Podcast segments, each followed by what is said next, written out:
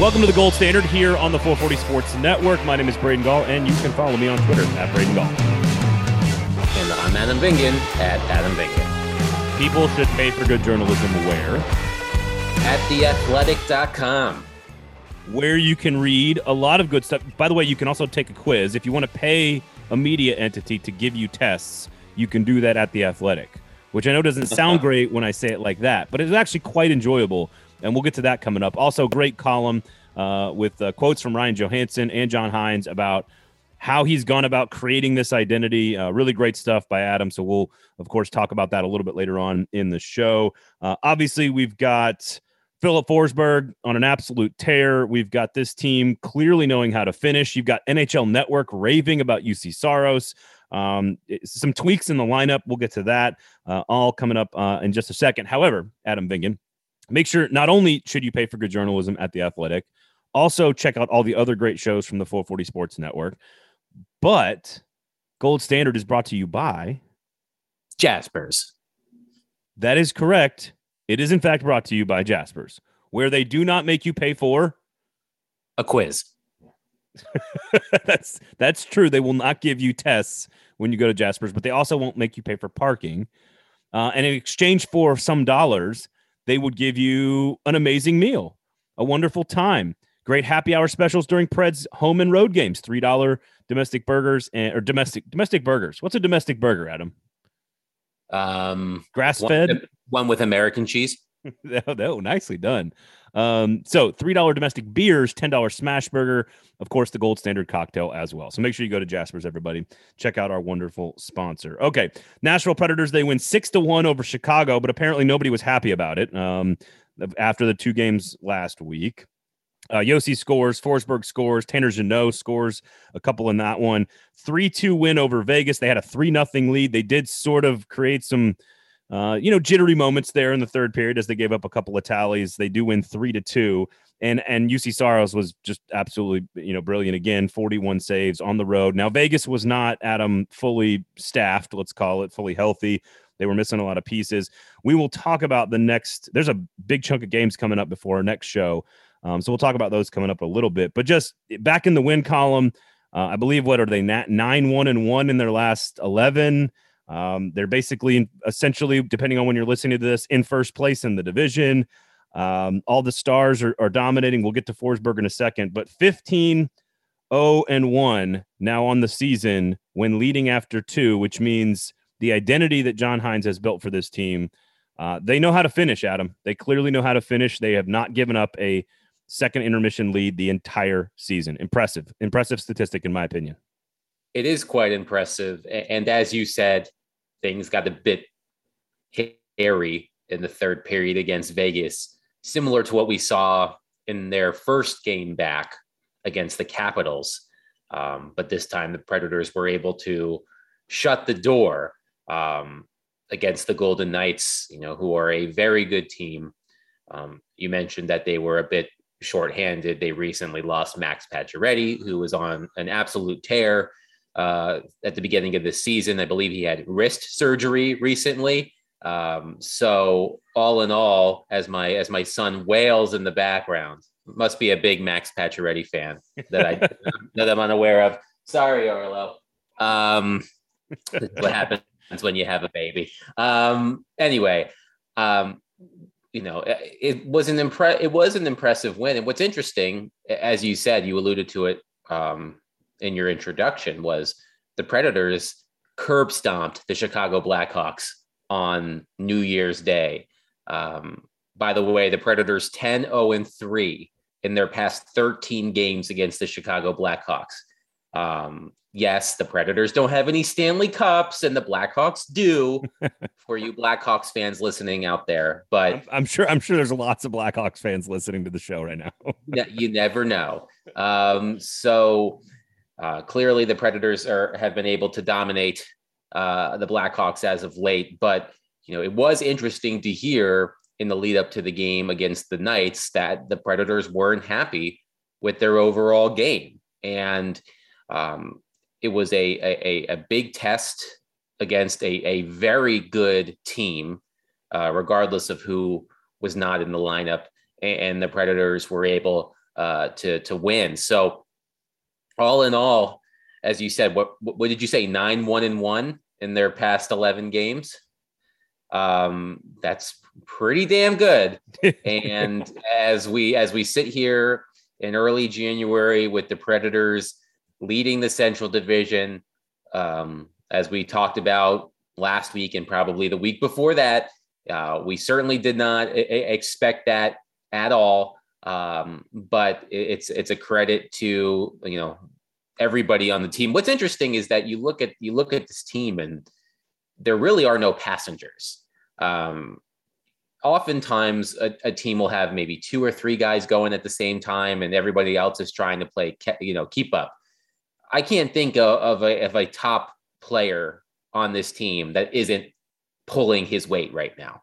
Um, everybody's playing well. I mean, Juuse Saros and con- continues to be incredible. Roman Josi, Duchene, Forsberg, Ekholm, Johansen, Granlund, Jeannot, Trenin, you know, everybody is doing their job. And it, it's pretty remarkable um, when you consider the, you know, where this team was just a couple of years ago. Could could I make the case? And again, obviously there's like a, you know, a hundred games left to go. Um, could you make the case that this Predators team has a top candidate for Rookie of the Year, a top candidate for Coach of the Year, a top candidate for defenseman play, defensive uh, defenseman of the year, and a top candidate for comeback player of the year?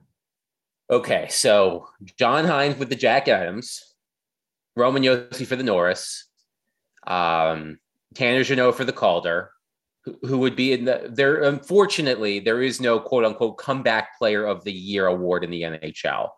You know, the, the Masterton Trophy um, is sort of the equivalent of the comeback player of the year. Unfortunately, oftentimes, you know, I don't think it should be for this reason, but oftentimes that award is given to someone who's gone through like some incredibly horrible thing in their life and, and continued to play. Um, so, Oh, did I mention Saros? Did I mention the Vezina? And Saros with the Vezina. Um, so, I mean, who are you putting in that category, Matt Duchene or Ryan Johansen? I, I, Both. Pick one. Probably Duchene, but I, I, I think Johansen is in that conversation too. I think because of last year, Duchene's production, again, even though we know what the underlying metrics said, um, I, I'm just, I, I'm not even suggesting or making the case that any of those one individual should be the front runner. Although I think I could argue probably for John Hynes as coach of the year right now um, in the N H L. There's probably a few other names that, that are worthy, but I, I think I think it's fair to put all of those names into that conversation. And that that's all I'm getting at is that in general, to your point about no passengers, I can't remember a team that has this many sort of accolade-worthy conversations. Yeah, I, I you know I remember I think it was the I guess it would have been. Peter Laviolette's first year um, heading into award season. I, I think you had a similar conversation. I think Peter, I think Peter Laviolette was a finalist for the Jack Adams that year, but you also had Filip Forsberg in the Calder Trophy conversation. And that continues to boggle my mind, even like seven years later, that he was not a finalist for the Calder Trophy that year. Um, I, I think Roman Josi was in the was in the Norris Trophy discussion, Pecorine in the Vezina in the Vezina Trophy discussion, um, and I, I ultimately they they didn't win any awards. But you know you have to think that if this continues, that at least one of the people that we just rattled off is going to to win an award. Or I mean, I I think when it when it comes to coach when it comes to to coach of the year, you know, you always look at, okay, which team is exceeding expectations? That's basically the the requirement is which team is exceeding expectations. And certainly John Hynes is coaching a team that is exceeding expectations. Um, and you know, I, I would you know if this continues, I would be surprised if he is not a finalist. Um, and certainly, it would be surprised at this rate if Juuse Saros is not a Vezina Trophy finalist and Roman Josi is not a Norris Trophy finalist. Um, so, what, I, what, what if Tanner Jeannot has forty points and twenty goals? Well, I was you know what I was thinking about. I was thinking about that the other day um, because after he scored twice against Chicago, um, he was tied with Lucas Raymond Um, of the Red Wings for the for the league lead in rookie goals. And, you know, I, you know, it's worth exploring. You know, it's it's hard to, you know, it's hard to compare, obviously, forwards and defensemen. But I was thinking about, okay, which rookie forwards, um, you know, are, are at the top of the list. And the two other that the two others that came to mind immediately were Lucas Raymond of the Red Wings and Trevor Zegras of the Anaheim Ducks. So, you know, perhaps I perhaps I might take a deep dive into their seasons and, and see if Tanner Jeannot really does indeed stack up in the Calder Trophy race. But, you know, he's he's been great. Um, and, uh, you know, if he if he finishes with twenty goals and forty points, you know, I, I, it would, you know, in the, in, the other thing you have to consider is, you know, I'd have to look at ice time, but, you know, Raymond and Zegras are are top six players for their respective teams. You know, Tanner Jeannot probably gets the ice time of, uh, you know, closer to the ice time of a top six player than his line, his placement on the lines would suggest. But he is a quote unquote bottom six forward, and he and he's scoring all of those goals. Um, so I, I think, you know, I think that should certainly work to his advantage too. So the conversation about Calle Järnkrok is over, you're suggesting. It, it has died a terrible, terrible death. Thank God. Cause I think we were some of the few people that said, uh, you know, this Tanner Jeannot guy's pr- pretty good. And again, go back and listen to the Carl Taylor episode in the summertime. Um, you were not on that show, but go back and listen to that. And there's about six minutes where he just raves in detail about who who Tanner Jeannot is. And I don't, if you if you know anything about his backstory, I just don't think you're all that surprised. Now, rookie of the year, twenty goals. Okay, sure, that's a little surprising.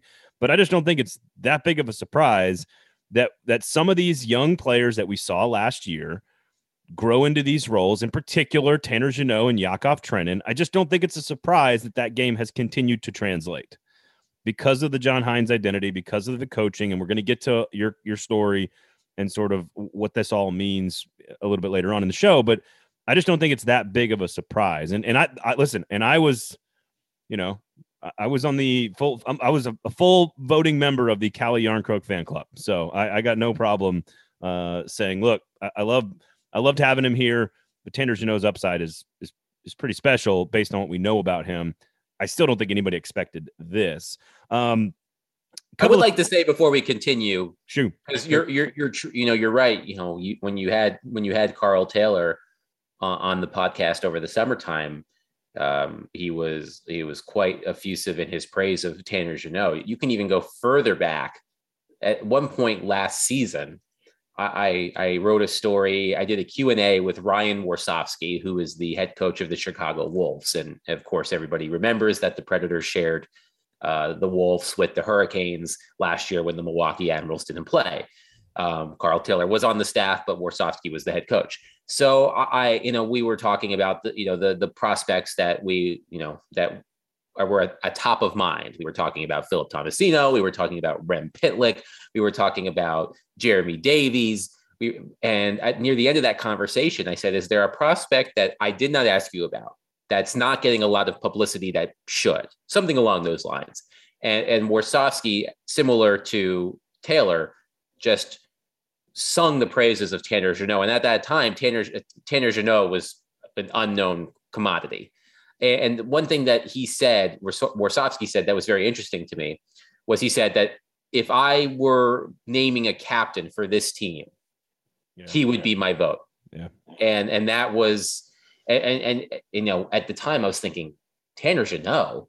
And then, you know, we then shortly thereafter, Tanner came up and, and the rest is history. So, you know, clearly, clearly, if you remember, during uh, David Poile's first uh, Zoom call after the uh, after the expansion draft, and I think it was also the first time he had spoken to us um, after trading Ryan Ellis. I can't remember, um, but friend of the pod Jared Stillman asked David Poile about the decision uh, to protect Tanner Jeannot over more established players like Calle Järnkrok, and, and Poile, you know, at his sassiest, says, well, I think I know more about this than you do.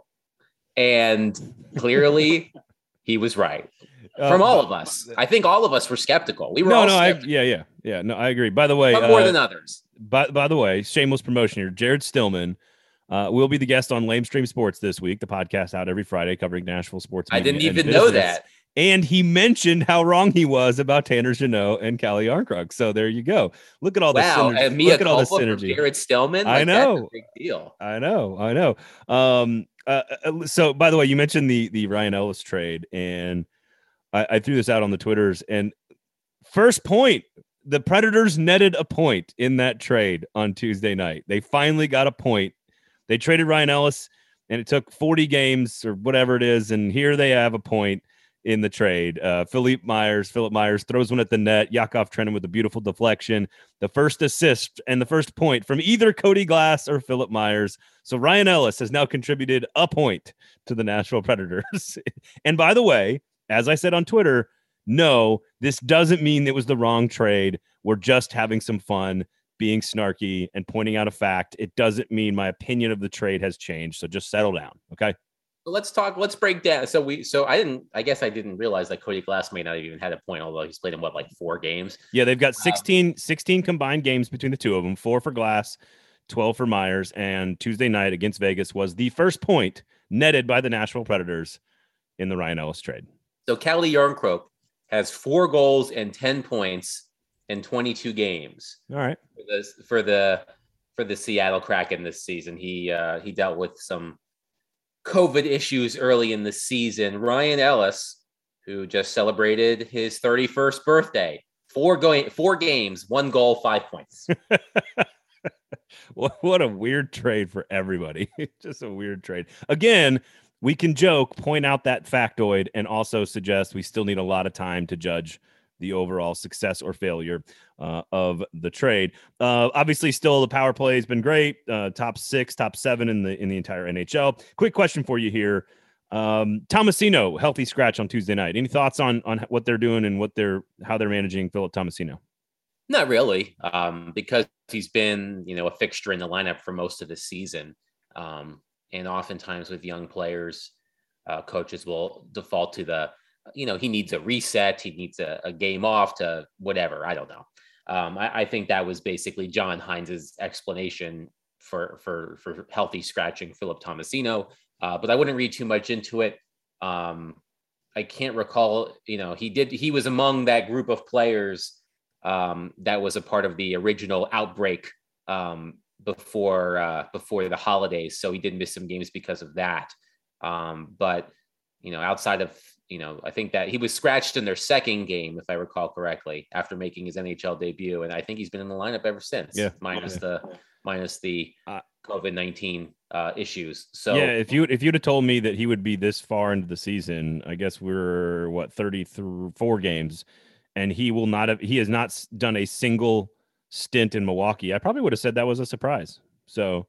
Yeah, I would have said so too. Um, I thought there might have been a point where he would have at least gotten a few games down there. He's played twenty-nine games, so that means he's missed what four, five?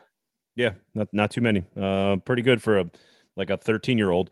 Um, so for let's do to let's do Forsberg real quickly. He gets he scores on against Chicago. He scores twice. Just one of the most ridiculous goals you'll ever see that only Filip Forsberg in any Predator player in the history of the of the franchise, only only number nine can can put together a goal like that. But he scores two goals. And here's I, I want to start this conversation because I know where it's going to end up. But I just want to start with a public service announcement to all Predators fans and to you and to me, Adam. Hmm. And I want to see what you think about this. Discussing what the Nashville Predators should do with Filip Forsberg should never happen the day after he scores two or four goals, and it should never happen while he's injured and on I R. The discussion for Filip Forsberg, it, it should happen when like he's just having a regular stretch of games. Like, I think the worst possible time to have these arguments about should the Predators re-sign Filip Forsberg? Should they trade him? Should they let him walk? I, I feel like the worst possible time to do that is when he is at either his worst or his best. What do you think? You're asking a lot of us by by by setting those parameters. Um, but I went back and looked at it because I am a masochist. Uh, I went back and looked at Philip's stats since the day I published my column around Thanksgiving, in which I said they should not re-sign Filip Forsberg. Since that time, there was only one player in the N H L I think it's eight. I think it's eighteen games, fifteen games. I don't know. It's it's a pretty hefty sample. Um, there's only one player in the N H L over that span that has scored more goals than Filip Forsberg, and that's Austin Matthews. Um, so, you know, look, I, you know, it doesn't, it doesn't, doesn't, this is what the point is. It doesn't change the dynamics of the discussion necessarily. Well, there, there are a few things at play. Um, and we talked about this, we've talked about it ad nauseum. Um, we have gone a few weeks without talking about Filip Forsberg's future. So, you know, pat ourselves on the back for that one.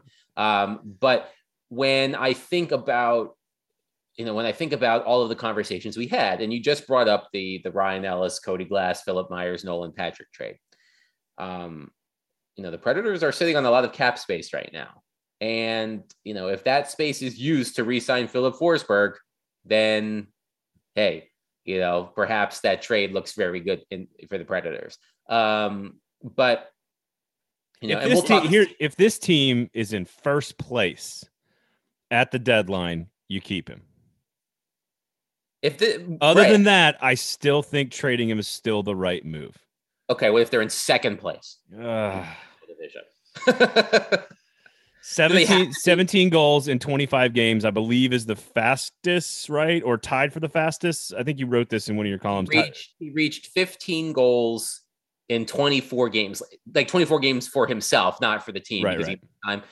He, uh, Victor Arvidsson, I think the year he scored, you know, the, the franchise record goals, um, also did, scored fifteen goals in his first twenty-four games. So it was the fastest to fifteen, tied for the fastest to fifteen. He, For, Forsberg's pace is fifty-eight.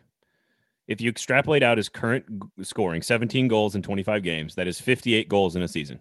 In eighty-two, if you were to play all eighty-two games, which obviously he's not, it would be fifty-eight goals, which I realize is like not a ton relative to like the history of the N H L, but would almost double the N A, the Predators' single season record. So you have to sort of, you can like be wowed by it and also understand its relative historical context as well at the same time.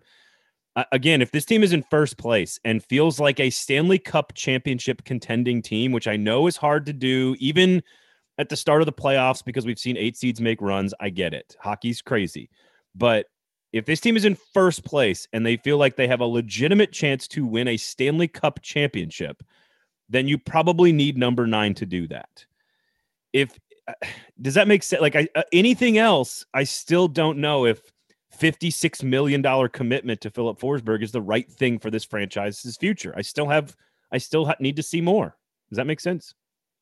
Well, one thing that I remember writing about in the, as a part of that column is, you know, of course, we talked about his injury history, and he had just come back from a month off um, on the injured list. Um, but, but we, you know, we, we have seen Filip Forsberg go on these runs where he scores a ton and, and has a point every other game or what have you, but then he disappears for a little while. And I went back and looked, I did a quick glance of his game log since he returned from injury. I believe he's only been held without a point in consecutive games once um, over this stretch. And that was uh, at the beginning of December. I believe it was the games in Detroit and the game in, in New York against the Islanders. Those were the only two games in a row um, since he's been back where he hasn't had at least a point.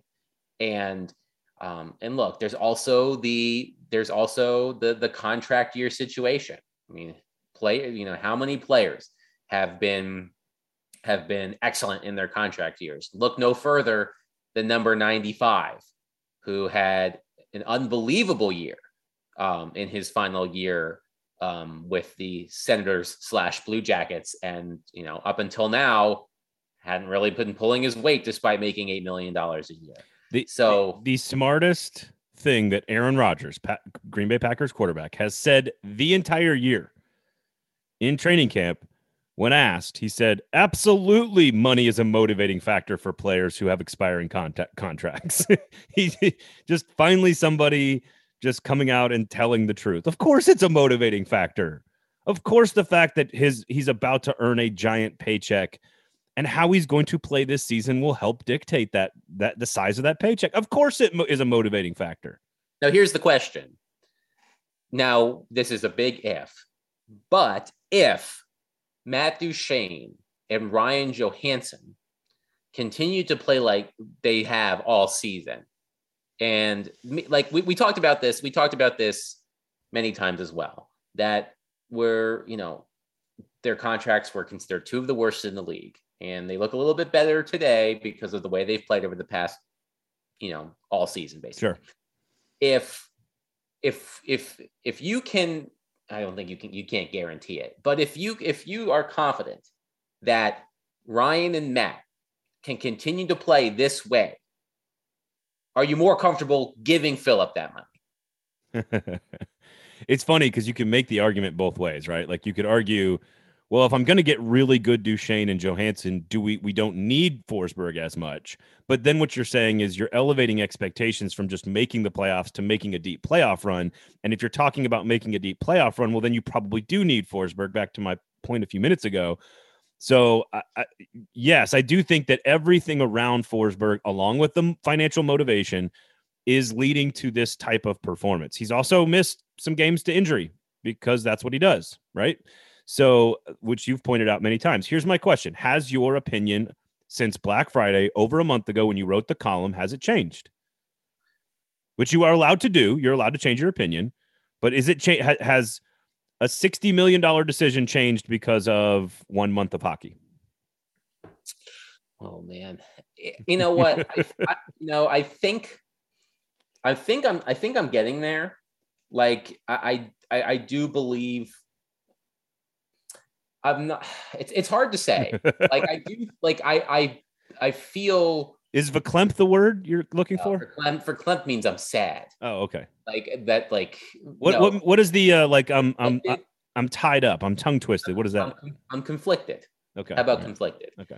Because everything that I wrote six weeks ago, seven weeks ago, whatever, it it still remains, you know, valid that he's a great player.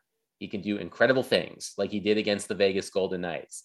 Um, he, he is injury prone. He, he is also prone to, to disappearing for long stretches on the score sheet. But I think the one thing that's changed, I think the one thing that I think about the most is Philip was in an advantageous position when this season started.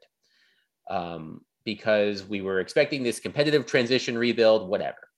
And he was only committed to it for one year.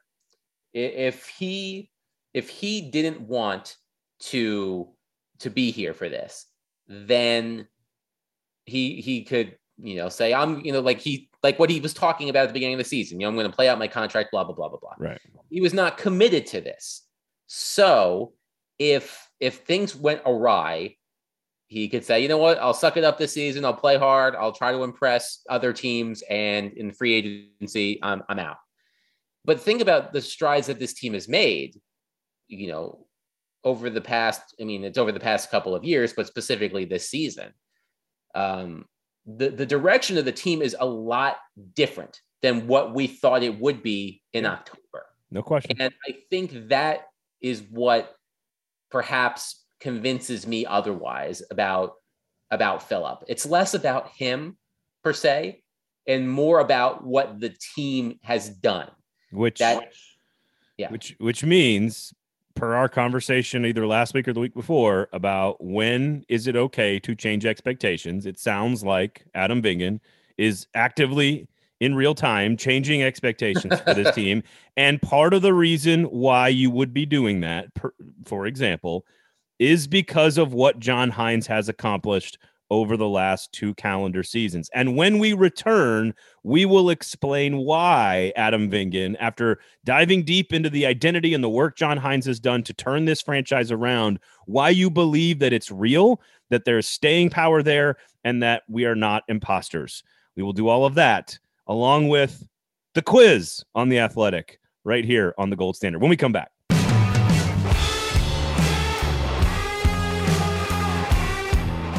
Gold Standard, Adam Vingan of The Athletic, Pay for Good Journalism, is brought to you by Jaspers. Um, what you got? Oh, crap. Um, Did you have something and then you forgot about it? Being a Pitchman for Dummies. That that I need. I need that book. Go to Jaspers. They have fantastic drink specials for Nashville Predators fans, specifically for you Preds fans. Uh, of course, they've got uh, great home and road specials for all Predators games, three dollar beers, ten dollar smash burger with like, which is like this double patty, like just beautiful, gorgeous mountain of a burger. Um, you got the Gold Standard cocktail, of course, which you can drink, named after this uh, podcast here. And if you, if you tweet, you know, at all, or, you know, I G, whatever you do, make sure you post some photos of that, tag Jaspers in it, because the cocktail's delicious. It's wonderful. The food is great. The parking is free, Adam. Parking is free. And I don't know about you, but, uh, you know, they've got a pretty spacious patio, pretty spacious bar. So if you're concerned about where things are headed, they've got a lot of space in there. Space is good right now. I can't believe we're back saying this, but Jaspers is a very spacious, very large building to sit down and enjoy a Preds game. It is. And remember, the smash burger available all the time, but especially during Predators games, you, you want to eat a smash burger while watching the Predators. It just, it just seems right. Now, let me ask you this. My wife thinks it's strange. This is a strange thing that I do to sandwiches. I do give them a little smash, like peanut butter and jelly sandwiches. I give them like a little press, you know, like a little, a little push them down a little bit, especially around the crust to sort of even it out. You know, if it's like a, if you got like all the different layers of a ham sandwich or whatever, you kind of, you need to like press it down a little bit so that, that it stays in place. But I definitely like pushing down and smashing my peanut butter and jelly sandwiches. I do it for my daughters and they like it too. Is that a weird thing? You like to smash the sandwich down? L- l- not like... Not like like in the truest sense of like smash, like if there was a Blackhawks car out on the plaza, you know, like not that kind of h- hardcore smashing, but like, you know, like a gentle smash. Is that weird? No, I don't think so. For All me, right. It's harder to do because I like a lot of stuff on my sandwiches. You know, I, I have I have friends that I, I have a friend who all he likes on his hamburger is ketchup. That's like that's, he likes. That's, That's either a the, child or a serial killer. The bun, the meat, and ketchup. That's if, if, it. If I see someone with a piece of turkey, a piece of cheese, mayonnaise, and bread, I assume that you have a bag of fingernails in your closet and that you have probably killed somebody. Ugh, I don't want to go that far. I'm just saying it's a serial killer move to have a sandwich that's just like ham, cheese, and that's it, and bread. So it's harder for me to smash my sandwiches or burgers because I like to top them with lots of things. And perhaps smashing it helps because then you can actually fit it in your mouth. Yes, that's what I, that's my goal, is not to disrupt all the stuff, is to make it easier to eat. You know, speaking of Las Vegas, because the Predators were in Las Vegas on Tuesday. Speaking of a thing we weren't speaking of. I know, but no, we're getting there. So in Las Vegas, in downtown Las Vegas, so not on the Strip, but in the old downtown Las Vegas, you can go to the Heart Attack Grill, which is uh, famous for its very unhealthy yes. burgers that are cooked in lard, basically. Um, you can get the tri- the quadruple bypass burger, which I think is like eight thousand calories. And this is an uh, ad for ja- this is an ad for Jaspers, by the way. It is. It is an ad for Jaspers, which does not, uh, which is not as, you know, where you can get a nice meal and not a disgusting gluttonous meal. But you know, it's hard to smash that burger because it's so yeah. damn big. Yeah. So it's nice to. Yeah, what I'm trying to say is Jaspers is a great place to go, and you don't get you don't eat free if you weigh three hundred fifty pounds, which is the rule at the Heart Attack Grill. Wow! Go to Jaspers, everybody, and eat a salad.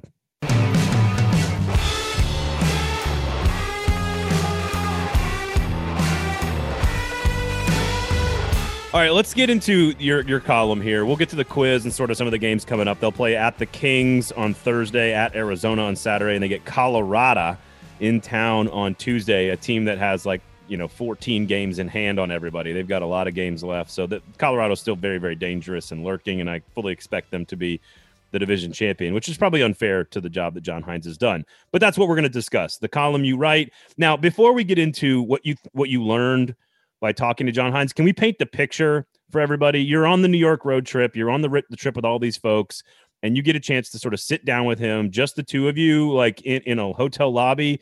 Um, can you confirm or deny that you, in fact, gave John Hynes and the Nashville Predators COVID? I can deny that because I tested negative when I returned from that trip. Um, okay. Just, so, just want to make just want to make sure that you didn't give John Hynes COVID. No, I did not give John Hynes COVID, and he did not give me COVID. So Whew. that's good. Okay. That's um, a relief.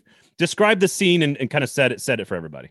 Sure. So uh, the Saturday in between the game against the Devils and the game against the Rangers, I, I went to the Predators team hotel, um, the New York edition on Madison Square Park, very fancy. And I sat down with John in a, in a conference room.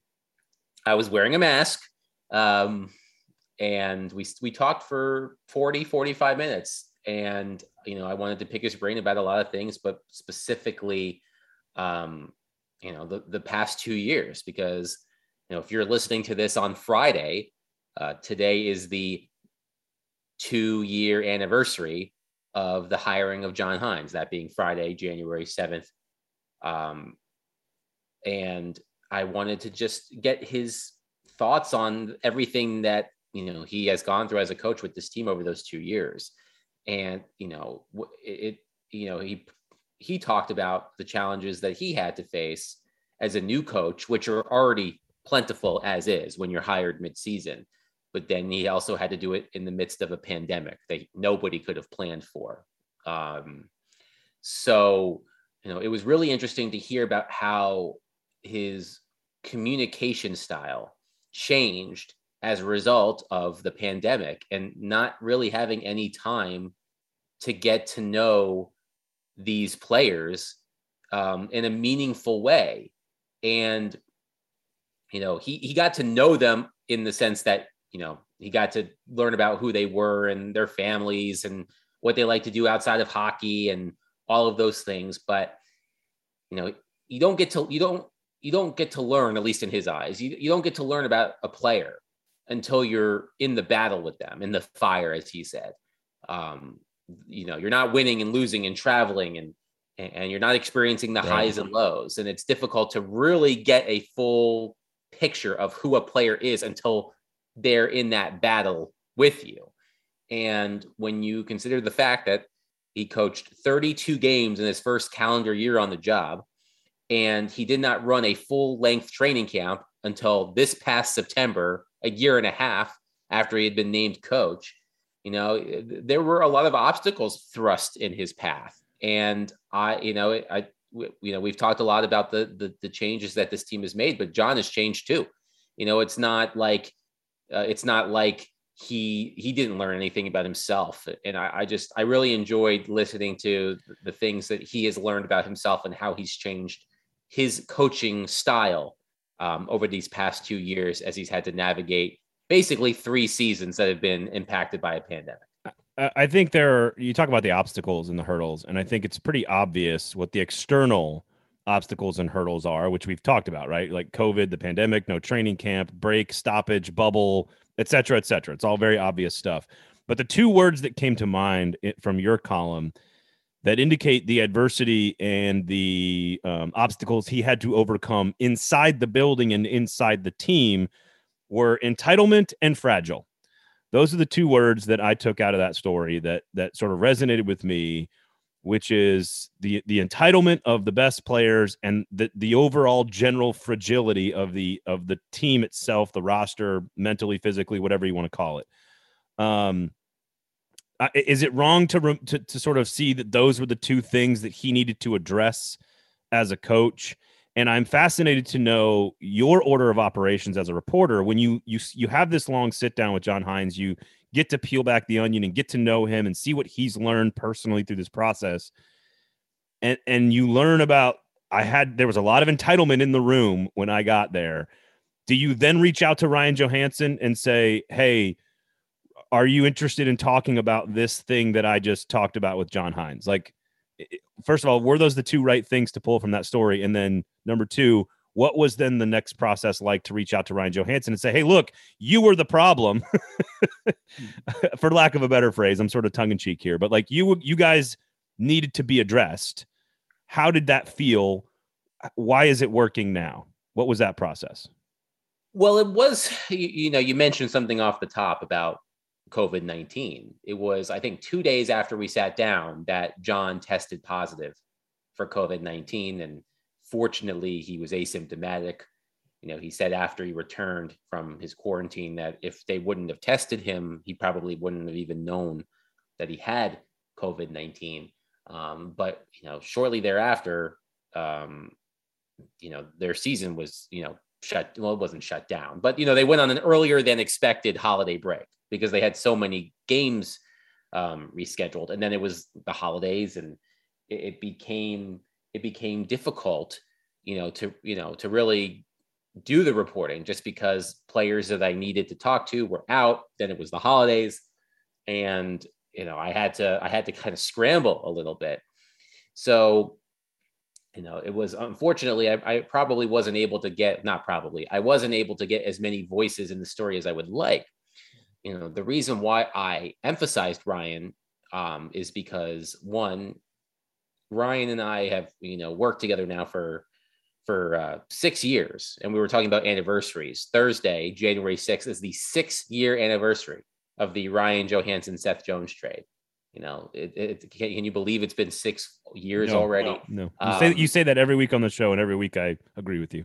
Um, so, you know, I, I have, you know, a good, I have a good relationship with Ryan where I know that I can ask him harder questions and, um, and he'll give me thoughtful answers. And, you know, and, and he was also here for, you know, the, for the things that John Hynes was referring to um, in terms of, you know, the, you know, the team going, you know, things going sideways, perhaps that sense of entitlement pervading the dressing room.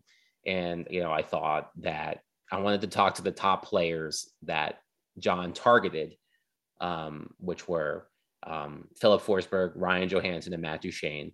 And I thought of those three, Ryan would be able to give me the most, um, the most meat, go to Jaspers, um, when it comes to like what he was feeling and what the team was feeling. So it wasn't singling out Ryan in the sense that like you were guilty of this and no one else was, or you were more guilty of this than others.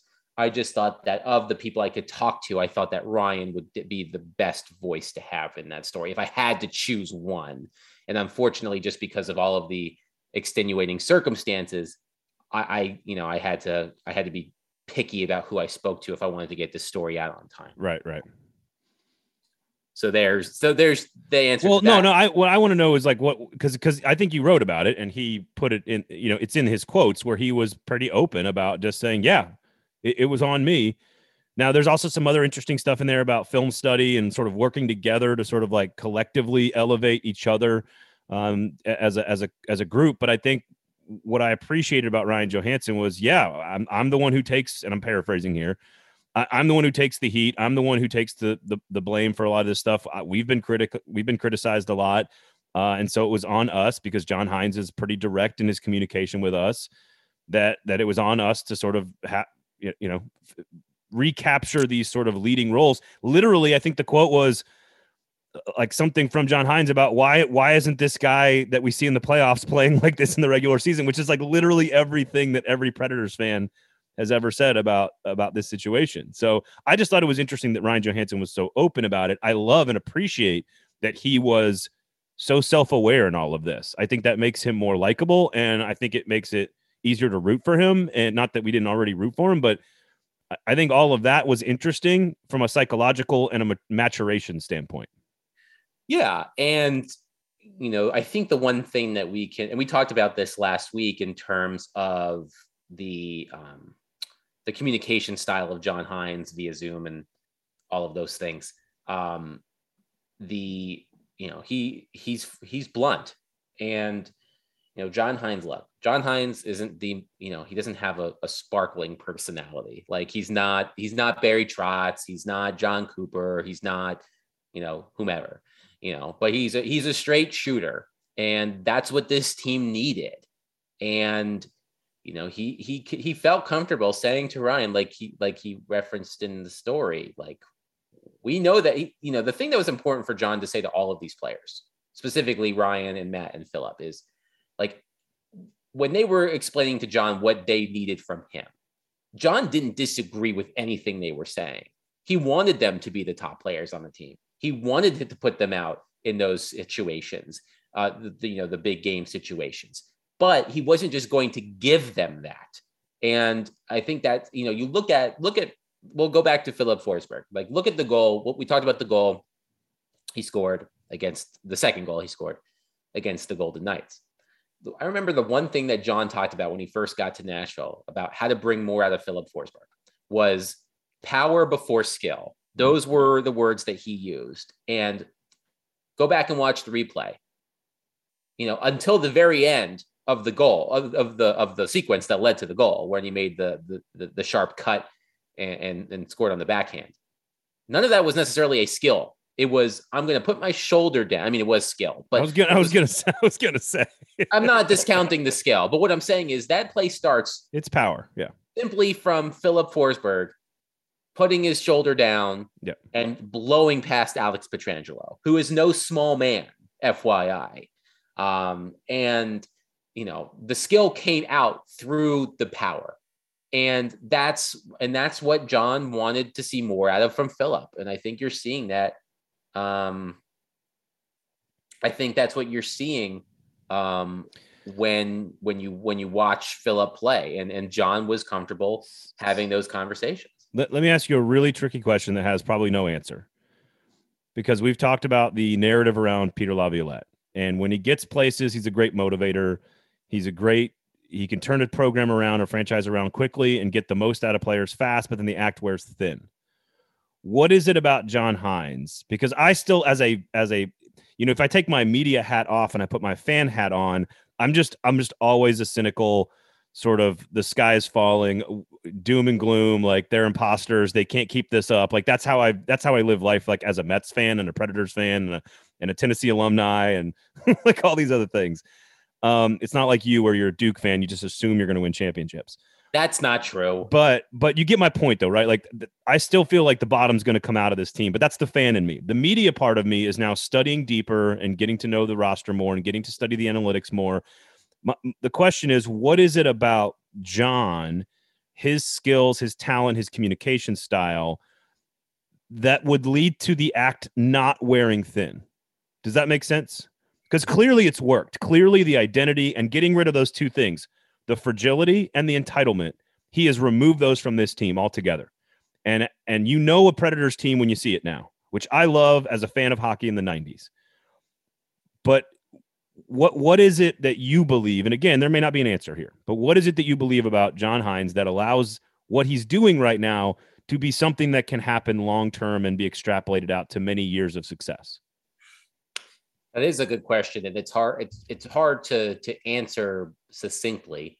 Um, you know, one thing that I think helped and, it, you know, one thing that I think helped is that with Peter Laviolette, I mean, all of these players that we talk about, Roman Josi, Ryan Johansen, Filip Forsberg, Matthias Ekholm, um, you know, at, uh, you know, at one point, Victor Arvidsson and Ryan Ellis, like they all sort of came of age under Peter Laviolette. And, you know, I can't speak to, you know, what Peter was doing or not doing that may have led to these players feeling that sense of entitlement that John was referring to. And, and John mentioned that he, he knows, you know, that a lot of the players on the team really loved playing for Peter. But I think what happened, what helped was that John had zero attachment to any of these players. And I, you know, I think, and, and, and it's easier to have those conversations, I think, when you don't have that emotional attachment to these guys, at least at the time when he was having a lot of these conversations, um, or at least early on when he was slashing, you know, the ice time of Ryan Johansen and Matt Duchene and relying more on Mikael Granlund. Um, I, I would add that it's probably a lot easier to have a tougher conversation with a twenty-nine and thirty year old than a twenty-four and twenty-five year old. Yeah, probably. Um, Just in general. Yes. But, you know, I, I it's it's a really good question, and it is hard to say exactly what it is. Um, you know, I think that I think when when John was hired, and we've talked about this a lot, you know, you looked at his record. You looked at how the Devils played under John. You looked at how things went off the rails for John at the beginning of the uh, nineteen twenty season before he was fired in early December of that year. Um, you can look at those things without the proper context and say, you know, what, why does, why is he the right coach for this, for this team, for the Predators? Um, but, you know, in a lot of, in, in, in a lot of ways, it's not exactly the same, of course, but in a lot of ways, the Predators were going, going through something similar that the Devils were going through. You know, the Devils were going through a rebuild. The Predators aren't going through a rebuild, but they were transitioning uh, to, to something else. And, you know, I think they needed, they needed a coach that wasn't going to, to coddle their, his top players and stroke their egos. Um, he has and, a, he has a developmental background. Yeah. And I think, I think that it's paid, it, it, it, you know, it's paid dividends. Okay. Um, Well, you know, it's a good question. It is a really, it is a good question. And I feel like, you know, it's worth exploring more. Um, you know, perhaps my answer off the top of my head uh, was not as eloquent as I would have liked it to be. No, I think, I think those, I think it's, you made very good points there. It, like I said, there is no, the only answer is like twenty-four months from now. Like, we're not going to know the answer to the question for three more seasons, you know, if and when the act quote unquote wears thin or does not. So like, we just don't, we just, there is no answer to the question. I'm just, I just wanted to get your insight. And I think some of those, the, the, some of those two, two or three of those things you just said are, I think are totally worthy. So great piece, great story. Go read it. Got a little shout out on the broadcast, of course, last night as well. Um, your conversation with John Hynes in the interview and the article, and um, huge shout out to Ryan Johansen for just being as self-aware Um, as I could ever ask for a star athlete who gets paid the most money on a team. I think excellent stuff by everybody involved, and it's why they're in first place. So um, no more, no more reeling on this. Let's, let's do, um, I want to brag on myself a little bit though, for a second, if that's okay. Um, sure. and, and I'm going to brag on your readers because you posted the quiz uh, on The Athletic, and I was, I, I got done taking the test. I was kind of disappointed in my score because I thought I missed two questions that I definitely I, I, I haggled over and I guessed wrong, and I was pretty pissed about that. There was one question I had no clue. I had absolutely no clue what the answer was. Doesn't matter how long I thought about it. I wasn't going to get the answer. I didn't have it narrowed down. I had no, I had no clue. I thought I did a pretty good job. And then I went and read your, your, your comment section. And I was, first of all, proud of your readers for posting their like sixes and sevens and eights. like, like I got a seven or an eight out of fifteen on this quiz about the Preds, a lot of details and minutia over the last twelve months about the Nashville Predators. And so, so congrats. So good on all your readers for being honest about their scores. I appreciate that. And then it made me feel better about my score. What do you, I, I, I texted you an image, a screen grab so that I, so that I had evidence that I scored twelve out of fifteen on this test. Do you have any, do you have a guess as to which question I had absolutely no clue what it was? I have to think of the questions first. Um, I am going to say the question that you had no idea of was um, how long how long had it been since Matt Duchene's previous hat trick, when he had his hat trick against the Canadiens? Nope, got that one right. Th- thirty-nine, oh. thirty-nine ninety-four, right? Something like that? Something along those lines, yes. Got that one right. No, Eric, Eric Gudbranson. Eric Gudbranson. No one, no one has a freaking clue which prospect was traded for Eric Gudbranson. No one has a clue. Which I, question I, do you think? I had no clue who any of those names were. which Which question do you think people got the most correct? Like, which?